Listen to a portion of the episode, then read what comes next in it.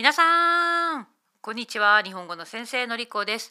今日ねマイクの前で話しているのは本当に久しぶりなんですね。3週間ぶりぐらいかな。皆さんが最近聞いていたエピソードは実は今年の1月2月の、まあ、前半にですねまとめて撮っていたものばっかりだったんですね。えなぜなら私はその後2月にですね、まあ、2月中旬の話なんですが北アイルランドで手術。手術。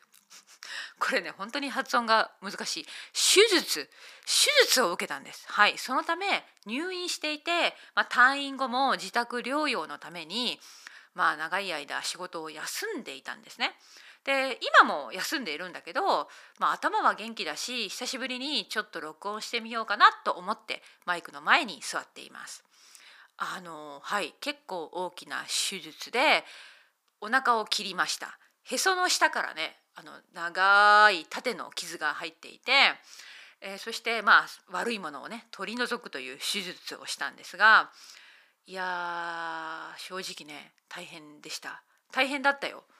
あの私はちょっと甘く見てました。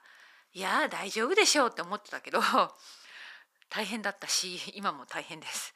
何が大変って今までできていたことがやっぱりまだ100%治ってないからできなくなったんですよね。例えば、まあ、長い間立つ散歩するのもできないし今重たいものを持つこともできないから料理もできません。変な話お湯を沸かすこともダメと言われているそのぐらいお水まあお水じゃない重たいものを持ってはダメなんですね。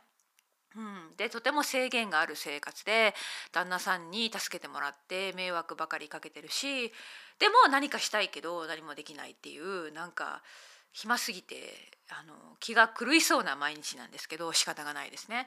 で、まあ、何をしているかというと本を読んでいます。えー、もうね3冊終わりました。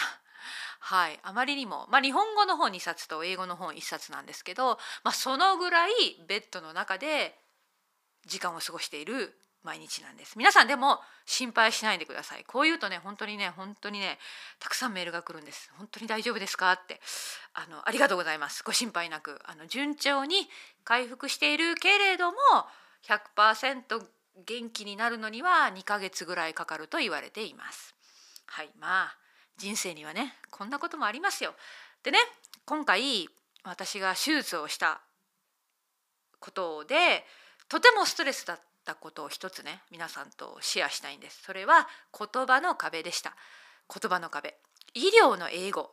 医療で使われる医療現場の用語。専門用語。難しすぎた。私には難しすぎてわからないことがたくさんあって困ったという話なんです。本当にストレスでえー、まあミスコミュニケーションも生まれて私と専門医の間私と看護師さんの間でたくさんの誤解も生じる。ことがありました。あの皆さんはどうですか？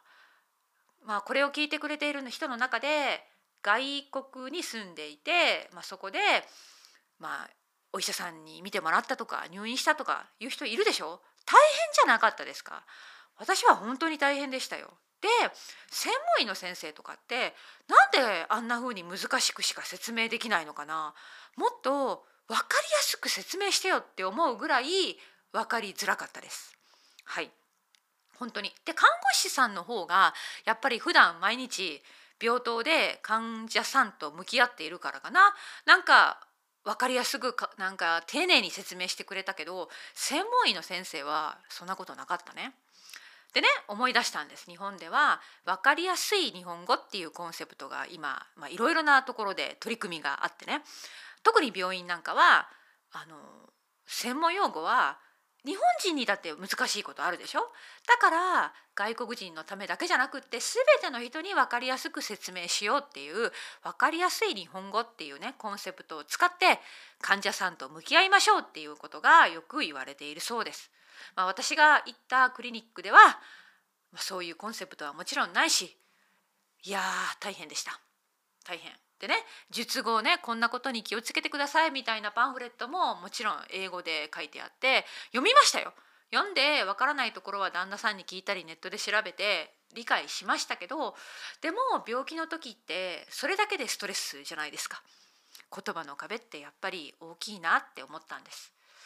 あのまあ、今ちょっとね精神的に弱気になってるから告白しますけどなんか将来不安になりました。だって私はどんどん年を取っていってまた大きな病気をするかもしれないじゃないですか。そんな時にやっぱり自信を持ってコミュニケーションができる日本で生活する方がいいのかななんて思ったりもしたんです。まあ海国で住むことにはいいことも悪いこともありますね。言葉の壁っていろんなところに出てきます。長く住んでいる人でもそうだと思います。はい皆さん。今日はここまでです。これ以上話すとちょっとお腹に響くかもしれません。でもね皆さん元気ですから私の100%元気になる日をお待ちください。はい今日はここまでです。